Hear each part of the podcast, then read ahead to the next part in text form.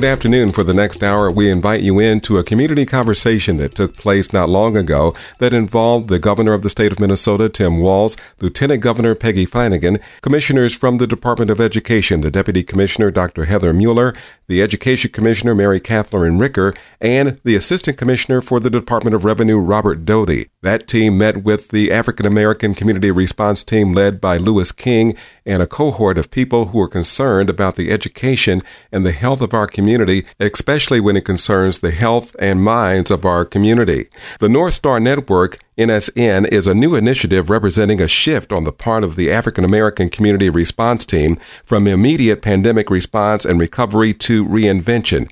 They're looking for a quality education for all children. Utilizing the genius of the community, existing relationships, and the broad experiences, the NSN, the North Star Network, is creating an ecosystem of learning and excellence in a time of upheaval by filling a leadership vacuum that has seen African American communities let down time and time again. A recent New York Times column outlined the pressing concerns of millions of parents around the country how is it possible, for example, to return to in person schooling in the midst of a deadly pandemic, which could threaten the safety of students, teachers, and families? In the event of distance learning, how can parents juggling work and parenting also take on the role of educator? And while the affluent has the money to ensure quality education, the working class and poor don't have those resources.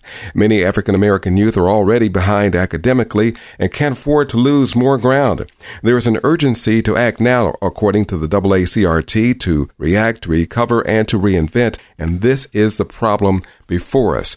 In this conversation, you will hear those questions put forward to the governor and his team, and you'll also hear the response coming from people from the African American Community Response Team, and you'll be able to listen firsthand to hear the response coming from the governor, the lieutenant governor, and the commissioners of education, as well as the assistant commissioner from the Department of Revenue, as well as community leaders, as I mentioned. Let's listen in now as the conversation begins with a comment from the assistant commissioner from the Department of Revenue, Robert Doty, which leads us into a robust discussion about education and taking care of the young minds of our children in this community.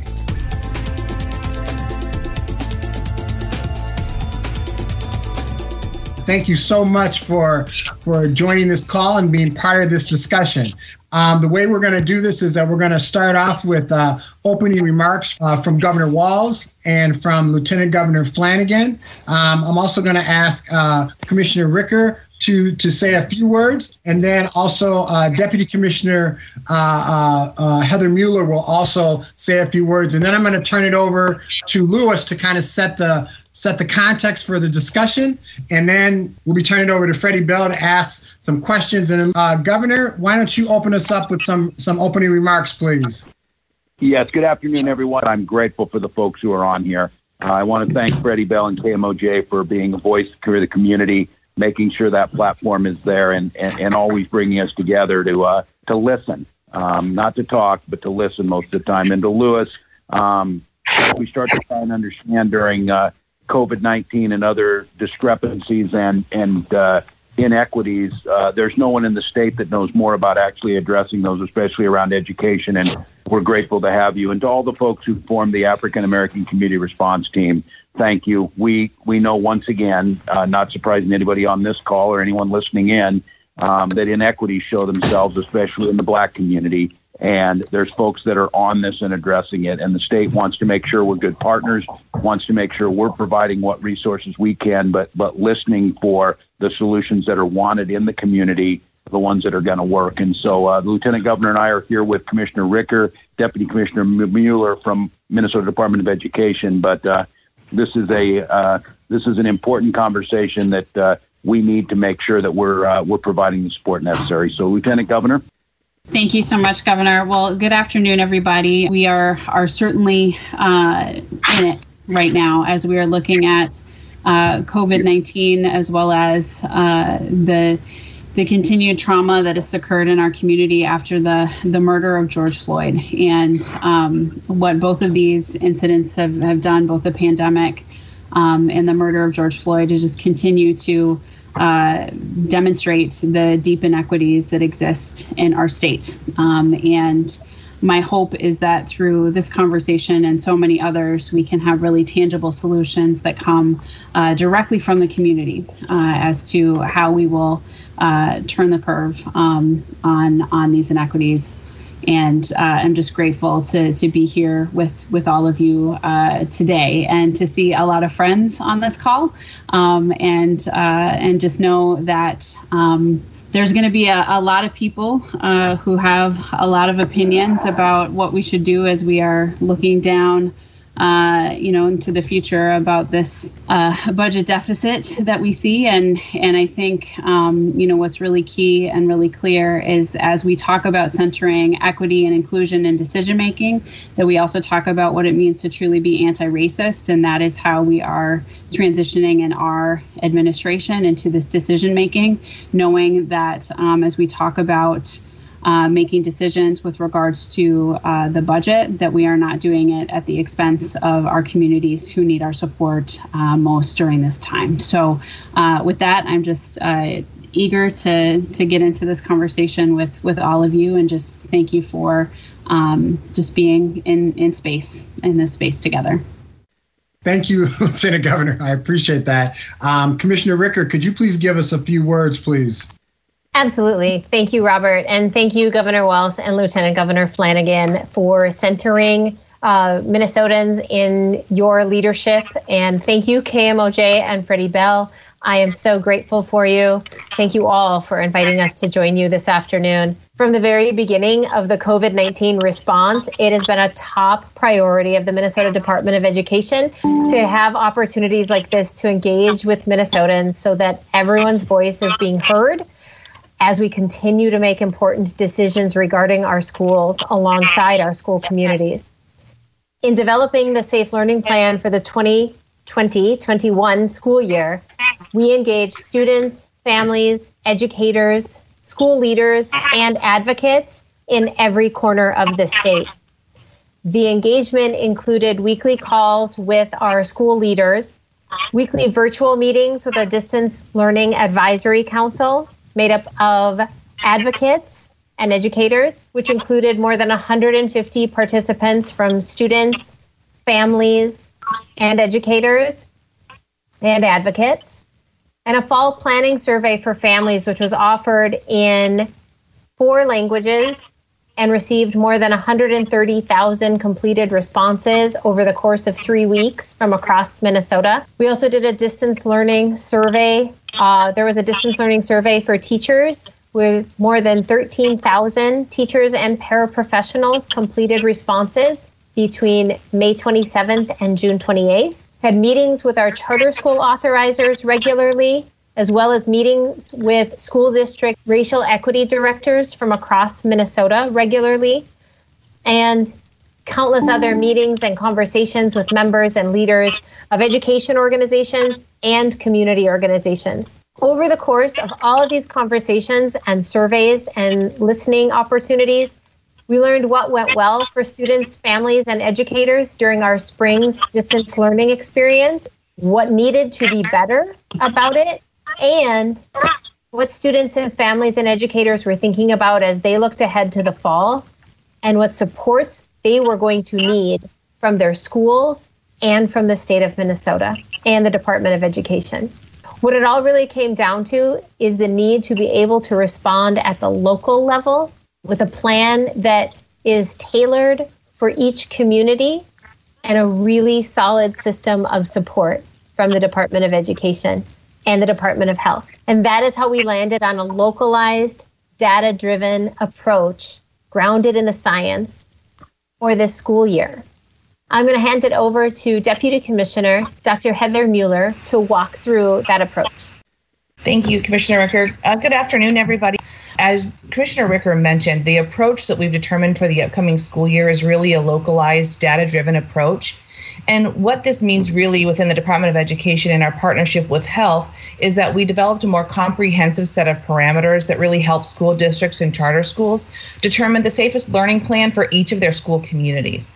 Now, like these uh, parameters included county level data for cases of COVID 19, as well as public health guidelines and safety requirements that schools need to be able to meet for each learning model.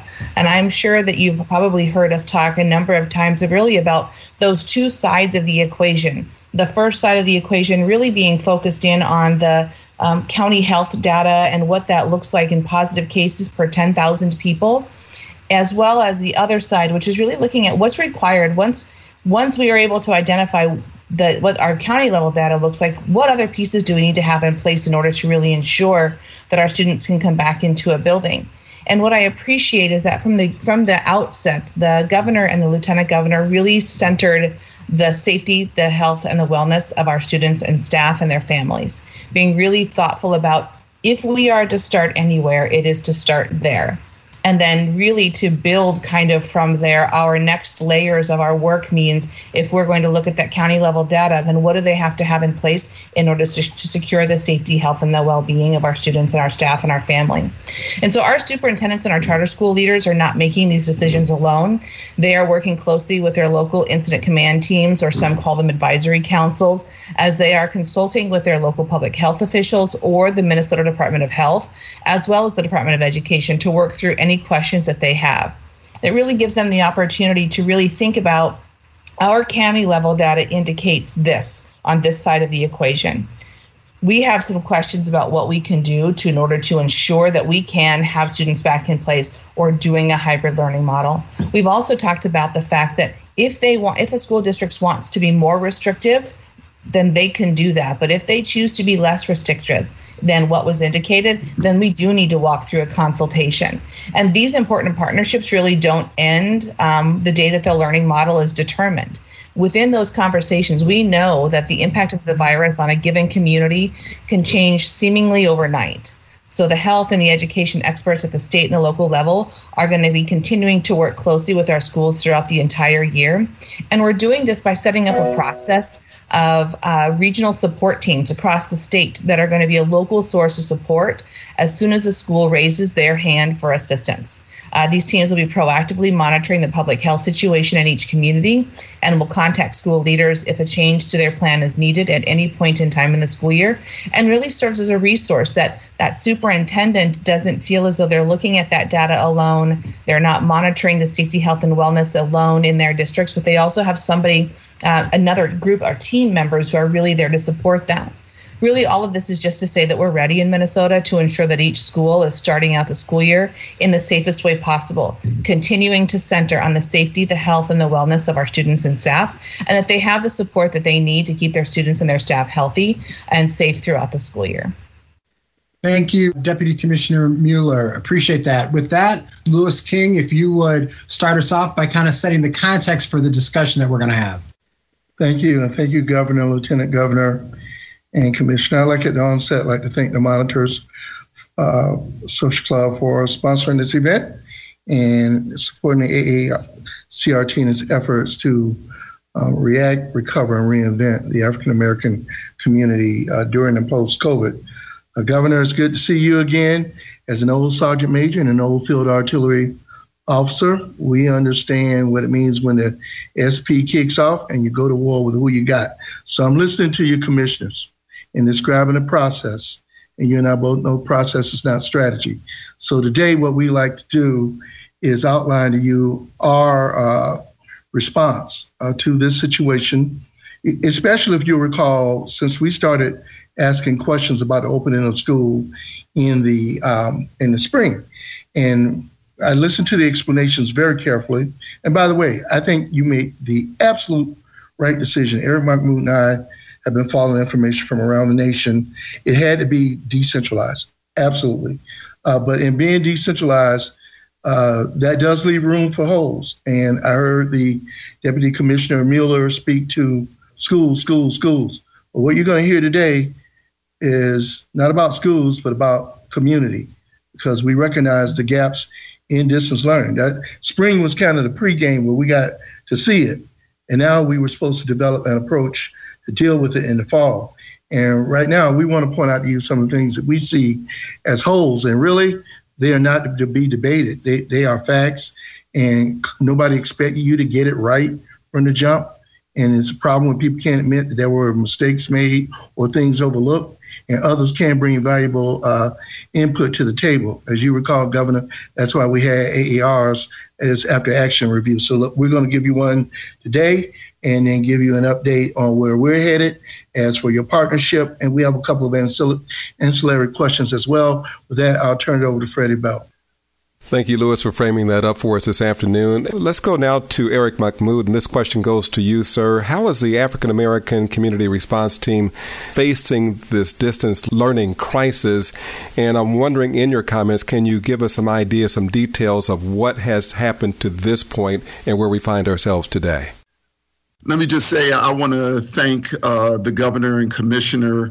I think the safe learning plan that you laid out was comprehensive and uh, very supportive uh, of the schools. I also um, want to answer the question that that Freddie uh, laid out.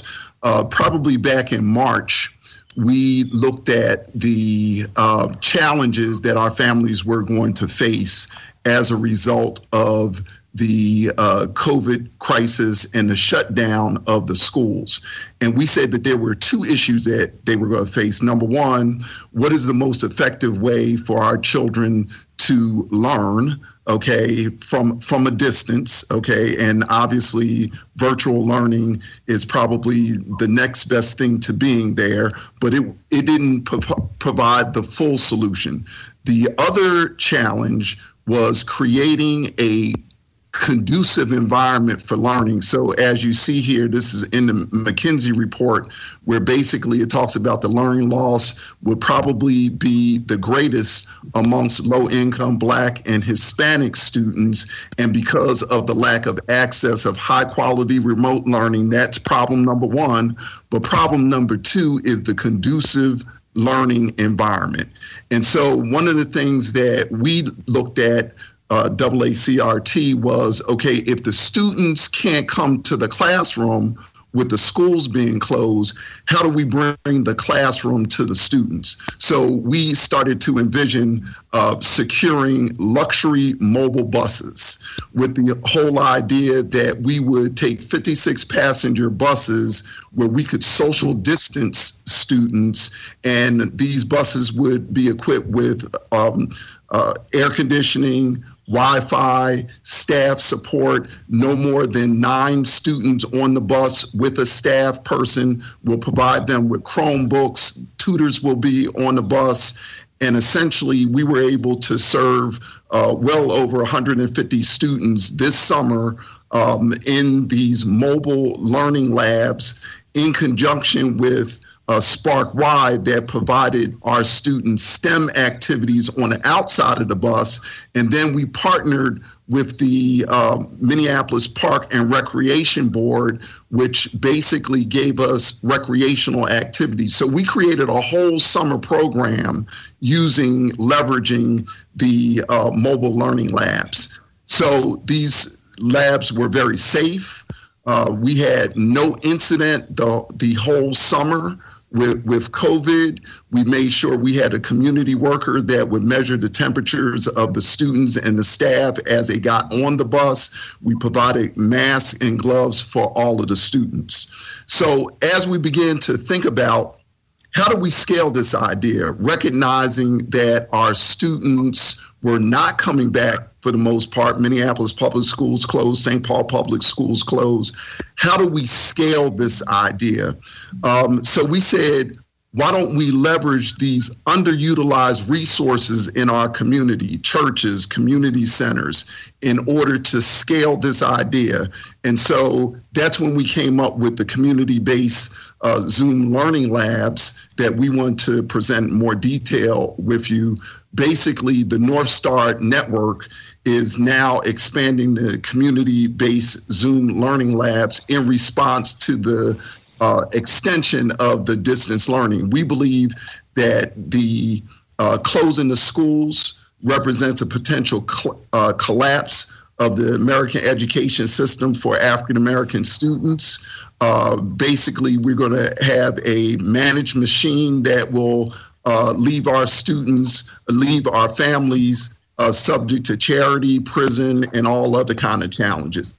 We view that the North Side, the North Star Network uh, is more than babysitting. We're going to utilize the assets of our community, uh, which will get our community engaged more with with education. And this is not a temporary solution.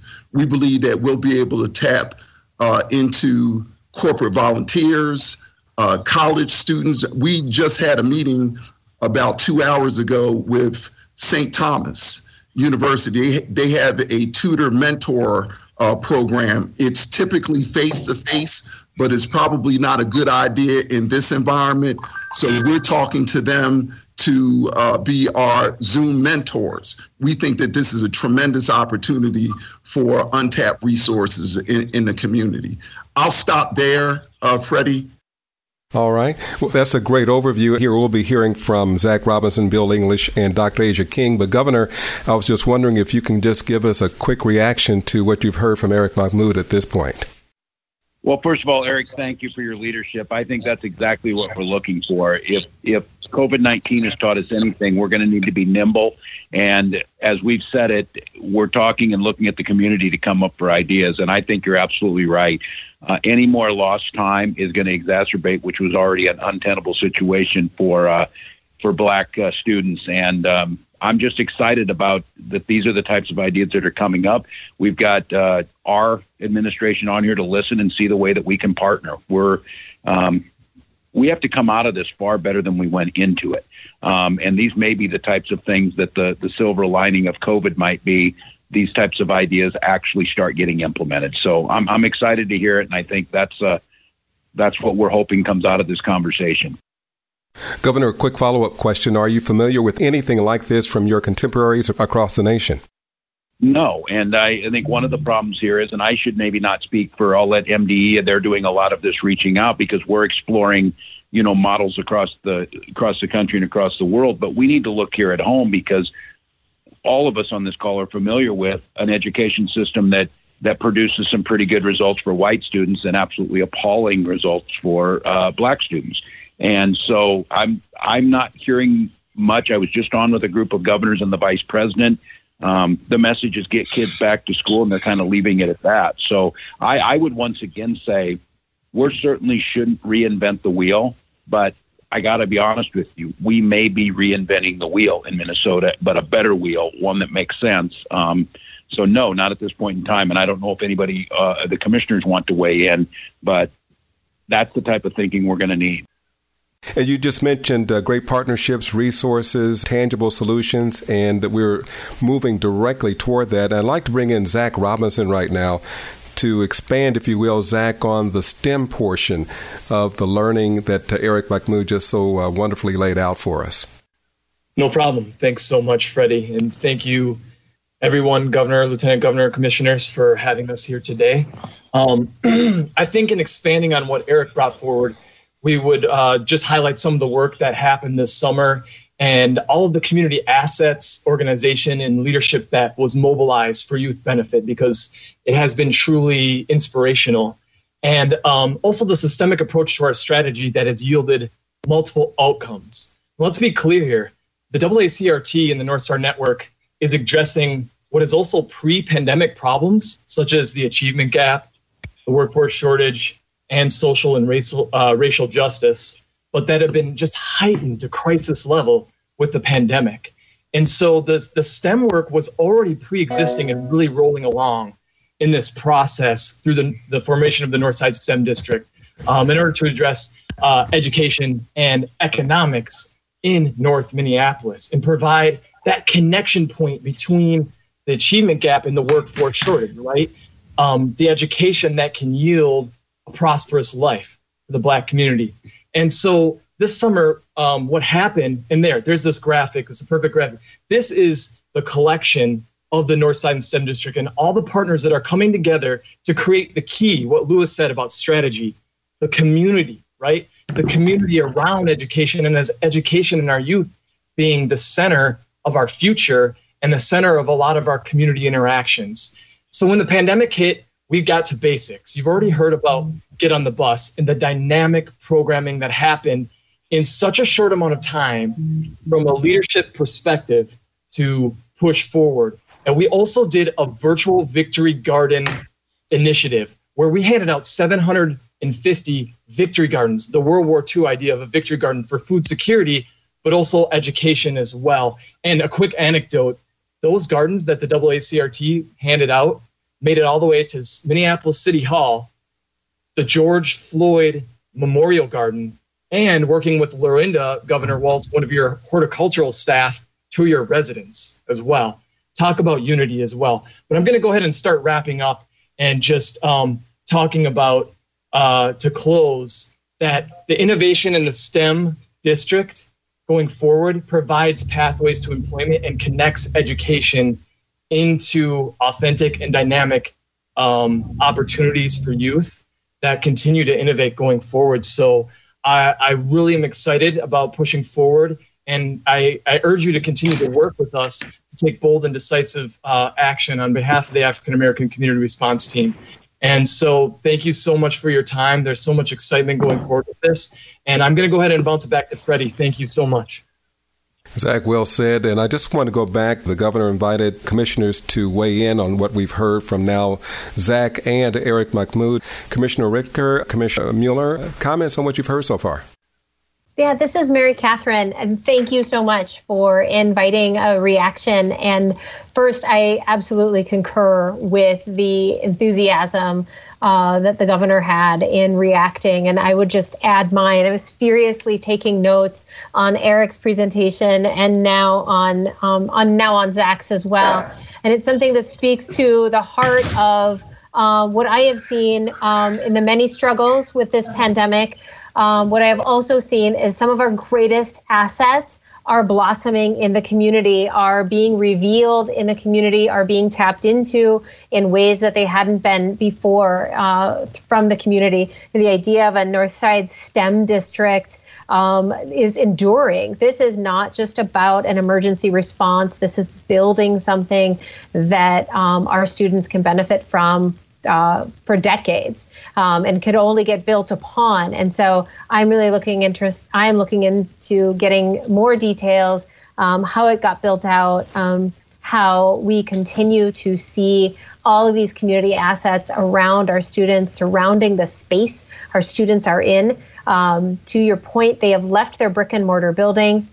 Um, they are looking for us to engage with them and be creative for them and alongside them like never before. And just these first two ideas are um, are incredible. And and just to the very specific point of have I seen anything in um, talking to uh, commissioners or, or state superintendents across the country, I have not seen uh, get on the bus idea certainly like this um, or just recreating an entire neighborhood to be a STEM district like this uh, from any of my colleagues across the country. So, um, again, I'm going to keep listening and taking notes. And thank you so much for the generosity of your time and ideas with me. Interesting. Uh, Commissioner Mueller? Um, I, I, think that what's really important to note is that there are times as an agency where our role is to lead, and then at times it's our role to partner and then also to support. And what I appreciate about what I'm hearing is the opportunity to really partner and support. We know that we could have done better, right? Like we, what, what we, what happened in the spring and what we lifted up. To your points, I think started in a really quick, but it was in a really quick manner, and and our educators and our staff did the very best we could in a very short amount of time. But before that pandemic and before that March date, we recognize that there were concerns. We we have issues where our our data is deplorable, like the governor has has articulated for our students of color and for our indigenous students. And so, in thinking specifically about our African American students, um, it gives us the opportunity to really think about with you in partnership how is it that we find real strategies, to your point, Lewis, that are targeted and not a process, but really thinking about the strategies that are very targeted and, and focused so that nothing in a K 12 education ever hinders a student, that it really only builds on what they want to do next. And so I think I, I'm thankful that I have the opportunity to to listen and learn in um, in what's in what's happening, especially around that STEM piece as well. I think that that's something that really feeds directly into a career pathway.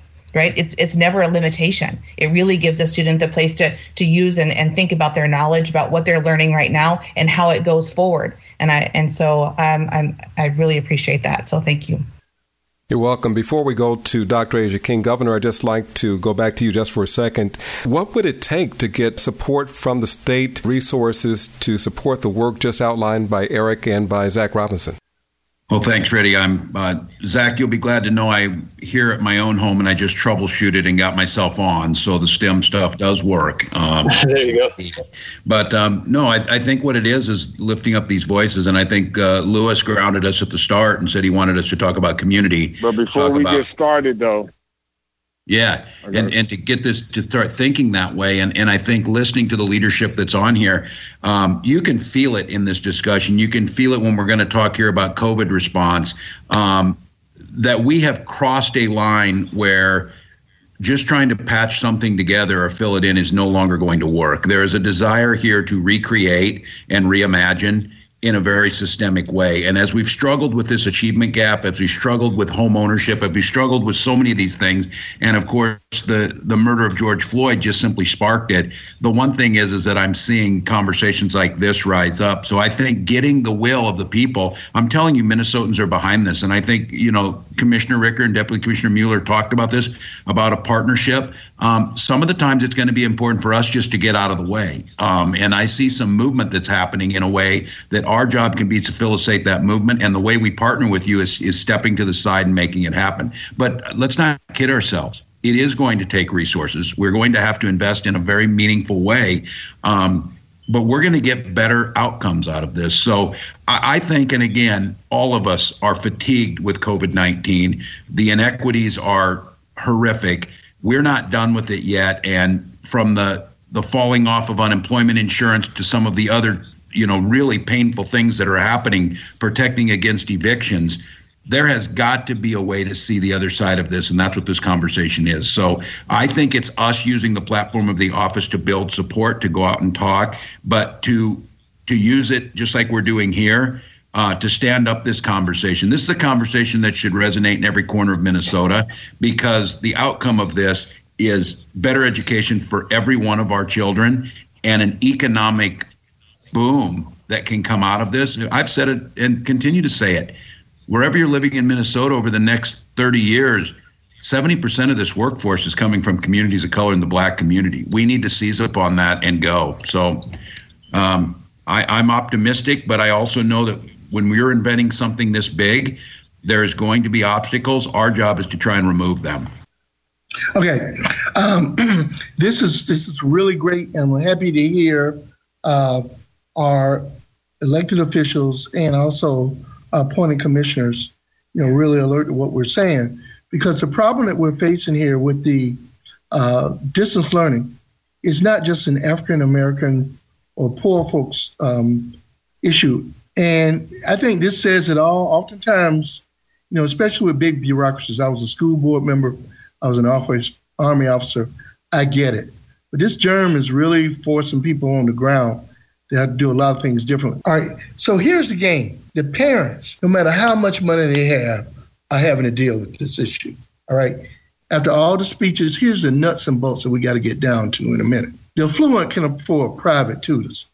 They just fly them in on the jet, bring them in the house, boom, that's it. The middle class, as you're reading, have the pods, and they can go to Sylvan, which I used to pay for my daughter, and she now they're taking it into the house. What I've not heard at all, anywhere, read, is what's there for the working class, the waitresses, the people in your department, the mechanic, and the poor folks in North Minneapolis. All of them are in the same boat. But right now, we have a situation that's deepening the divide as we speak between the haves and have-nots. And what we need you to recognize is we're bringing forward an approach. We're partnering with the UNCF, bringing in African American Zoom tutors from Alabama, North Carolina, Florida, uh, kids from the HBCUs. I want you to get the spirit of this and not just the process. And we also recognize that the children have needs that they bring from their homes. Being poor is tough work. I mean, look at this. If you don't have anything right now, you're stuck with the ineffective teaching system, and we were already behind when the pandemic kicked in. So what we want out of here today is a path forward and how we truly partner together. We understand there's state money coming down the pipeline, federal money coming down the pipeline. We want to talk to you about that as well and how you help us with MPS. Asia, can you talk to them briefly about what we're doing with mental health? Absolutely. So, thank you, uh, Governor and Commissioner. Uh, when the pandemic occurred, I personally had to pull both of my kids out of school and get them grounded. The one thing that my nine year old, who is in third grade going to fourth, said with tears in his eyes was, I miss my friends. And he cried, you know, but because of the privilege and because of the resources I was able to have, I was able to get my sister from Georgia to do Zoom tutoring. So she was able to look at his curriculum and go through it day by day. And she is edu- an educator, and she was able to sit with him in his resources and help him with, you know, what he needed to do until the rest of the school year was done. So that was an, a fortunate event for him. But now working as a mental health professional, that's not the case for the 90% of my clients and their families. We're talking about already the disparities of not having mental health available and ready. In order to even have effective mental health, a lot of families had to either leave work and come to sessions and and and and really miss out on what they needed to do to continue to survive. And so what we found during COVID was that we were able to easily transition into online therapy. We were able to do uh, uh, videos and and and encouraging statements for families on what it is to look forward to and how to get resources to continue with uh, being stabilized. Because even though you know even though we're providing these services, a lot of our families were not getting this before. And while we're, you know, we're talking about education, we're talking about STEM, but we understand that if you don't have the capacity to deal with the trauma, and we understand trauma as being too much, too fast, too soon, then everything else we're talking about is not going to be sustainable. So, what we're asking is that mental health is really um, the piece that ties this all together. We want people to go back to work. We want people to have education. We want the kids to have safer communities. But with everything that is occurring, uh, uh, the trauma that they're experiencing within their com- community is becoming overwhelming. So, overall, we're just asking and we're saying that mental health has to be the forefront for families and it has to be the forefront of communication because the African American community, like everything else, has lagged behind in that. But now this is a prime opportunity to make sure that we are getting what we need so that we can be stabilized to move forward. So here, are some things that we need to know. And and by now, Governor and Lieutenant Governor, this should have been figured out what's going on with the infection rate inside the African American community? There's no transparent data. It's just, and, and I love data. I can't find it. It's not readily available. We don't know what's working and what's not working. We also brought this up earlier that the education system isn't working, and we're disturbed about the lack of diversity at the executive or managerial level. And we don't see how this is possible in 2020 in a progressive administration. Uh, we can't, we're dumbfounded. How could this be possible? There not be a qualified black administrator in all the state of Minnesota serve in the upper echelon of the organization. Knowing the issues that you said that about African American kids, no one with a connection to the community. And I'm gonna tell y'all something, all right? All this talk about the current situation and this and that, this is the kind of practice that leads to the continuation of the issues. So on the real, for you know, straight up, uh, something needs to be done about this, and we want an ongoing dialogue with it. This is unacceptable. So you know, we got people who are educators that'll be able to come and talk to you, but something's got to be done about this. Uh, knowing that African American kids are behind no, and even now with COVID, they're going to fall farther behind. Uh, the governor made the move of bringing Doty in from the finance people over there to have someone to outreach to the community. Smart move. Department needs to figure out same thing, develop a dashboard Two, that is transparent. And finally, um, you've not really communicated with this community, uh, MDE, and that's problematic because we we're suffering a lot of pain that you hear. I'm very aggressive. I believe that I can overcome anything. But if we can't be partners in it, then you leave us to our own devices, and that makes us uncomfortable. And then we come in an aggressive manner. So I would suggest that the second thing to come out of this uh, today is that we're going to open up a real dialogue, and we need your help in dealing with MPS to get the um, to get the resources required to implement this plan. No one has articulated a plan for our community except us. You said partner. Here's what partnership looks like. It looks like us together having a talk with MPS so that we can get the things in place now. We're inside of 30 days to open the school. This is a shame. We had to come up with the solution. We don't have the resources, and yet our children are the farthest behind. But don't worry about it. We've overcome greater things. So we look forward to working with you again. I do applaud the leadership of the Lieutenant Governor. I've known Peggy a long time, and the governor. I am your friend. And friends tell friends hard truths. Where we are right now is unacceptable. Everybody's got it tough, but you can at least reach out and have a discussion. But we're going to see to it going forward that we do have a meaningful discussion and we get some solutions. We're not here to just complain. As you see, we came forward with something today. The ball is in your court. We've asked for help. So I'm going to turn it back to you, Freddie, and let's get some closing comments from the government and his team. And you said it well, Governor. We'll go back to you and ask you to lead your team. Yeah, no, thank you. First of all, Lewis, we uh, we never view it as aggressive when you're out there fighting for our kids. And you're absolutely right. Our expectation is, is that you tell us as you see it. Um, we've admired this problem for too long. Um, I think it's fair uh, your critiques. We will continue to reach out. Uh, as far as uh, the numbers around COVID, I want to make sure our team follows up. Um, I feel like that when we are disaggregating the data, and I don't know why there's a discommunication of getting it out. We have uh, focused on that, and I, I, think we're probably doing it as well as any state. But if you're not getting it, then it's not very useful, and that's what we need to make sure happens. Um, as far as leadership, uh, fair enough. I'll take that critique. We've worked hard to diversify across uh, the entire enterprise of government and the judicial system. But um, if you're not seeing it and those voices aren't there, and especially an issue this critical, then that's a fair critique, and we have to do better. Um, as I've said so many times, Lewis, on this is that. Um, it's not good enough just to get the talking points right. We have to have results. And I always said this on the issue surrounding um, the achievement gap and the failure of our our black students. Um, I, as a teacher and as a governor, will be judged on the results of that.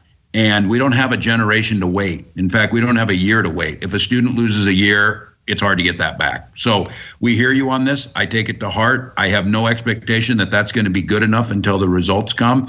Um, I will ask you to continue to um, to partner with us to give us that fair critique to make some moves that we can make that that try and fix this and and not let this stuff fester to the point where um, people lose faith that we can get it. So I'm uh, I'm hearing you. I'm actually seeing you now that I fixed my computer. Um, and and my pledge to you is, and I think it's I think it's right to do these where the community is listening, where Freddie's helping put this on, so that people can hear it and know that we're trying to get it get it uh, get it right.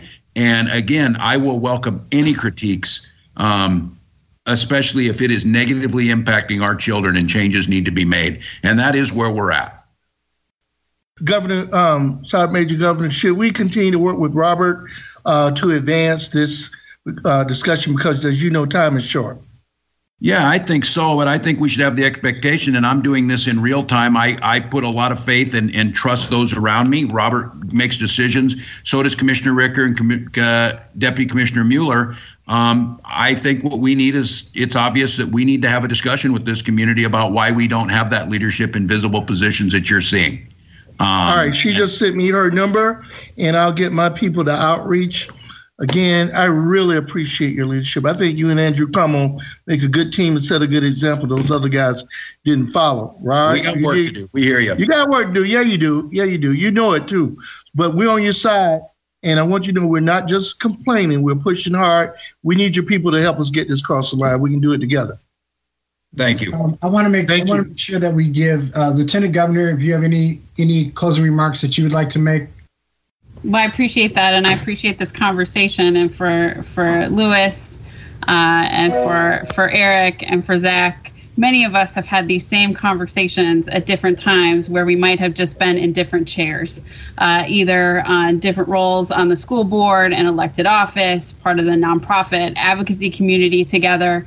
And um, now's the time. And so I appreciate uh, the solutions that have been brought forward. And in particular, Dr. King, as you were talking about the trauma and mental health, um, I was recently uh, talking to a, a school counselor. Um, a native school counselor in greater Minnesota who just named every child now has a, an ACE score.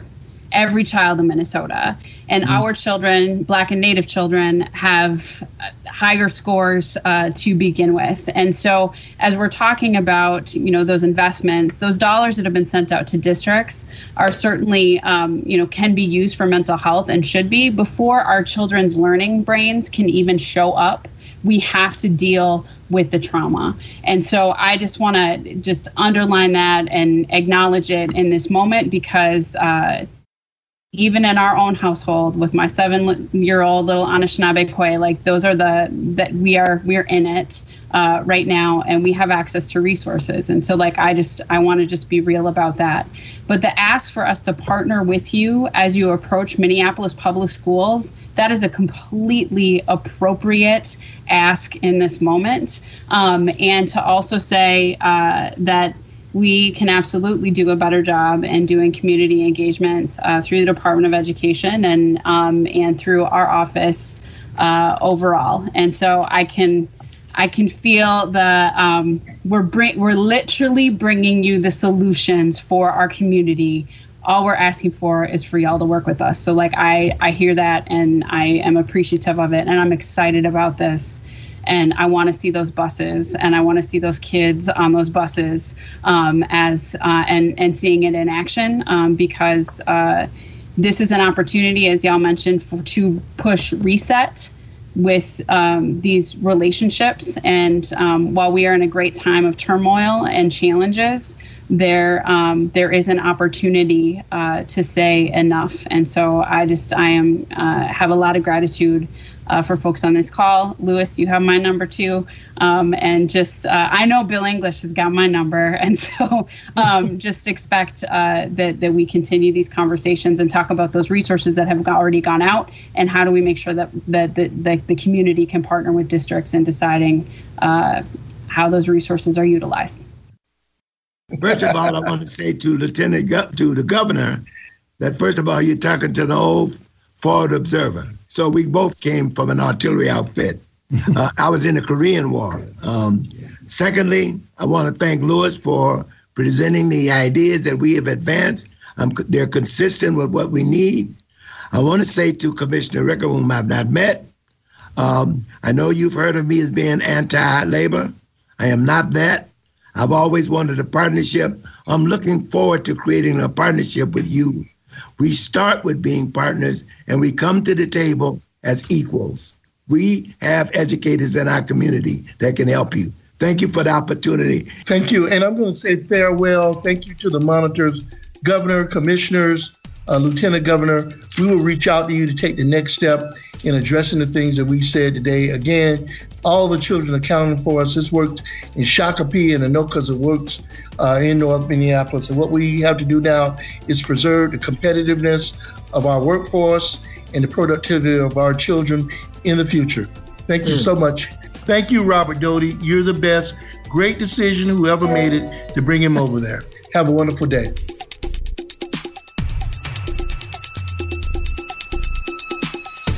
You just heard a robust conversation with the Deputy Commissioner, Dr. Heather Mueller from the Department of Education for the state of Minnesota, the Education Commissioner herself, Mary Catherine Ricker, the Lieutenant Governor for the state of Minnesota, Peggy Flanagan, and Governor Tim Walz, talking about education distance learning and all the ramifications of it. And also, you heard the AACRT team, led by Lewis King, talking about and asking for resources to help take care of our community, not asking for a handout, but asking for a partnership to solve the educational crisis not only in the Twin Cities, but, but is being experienced around the country.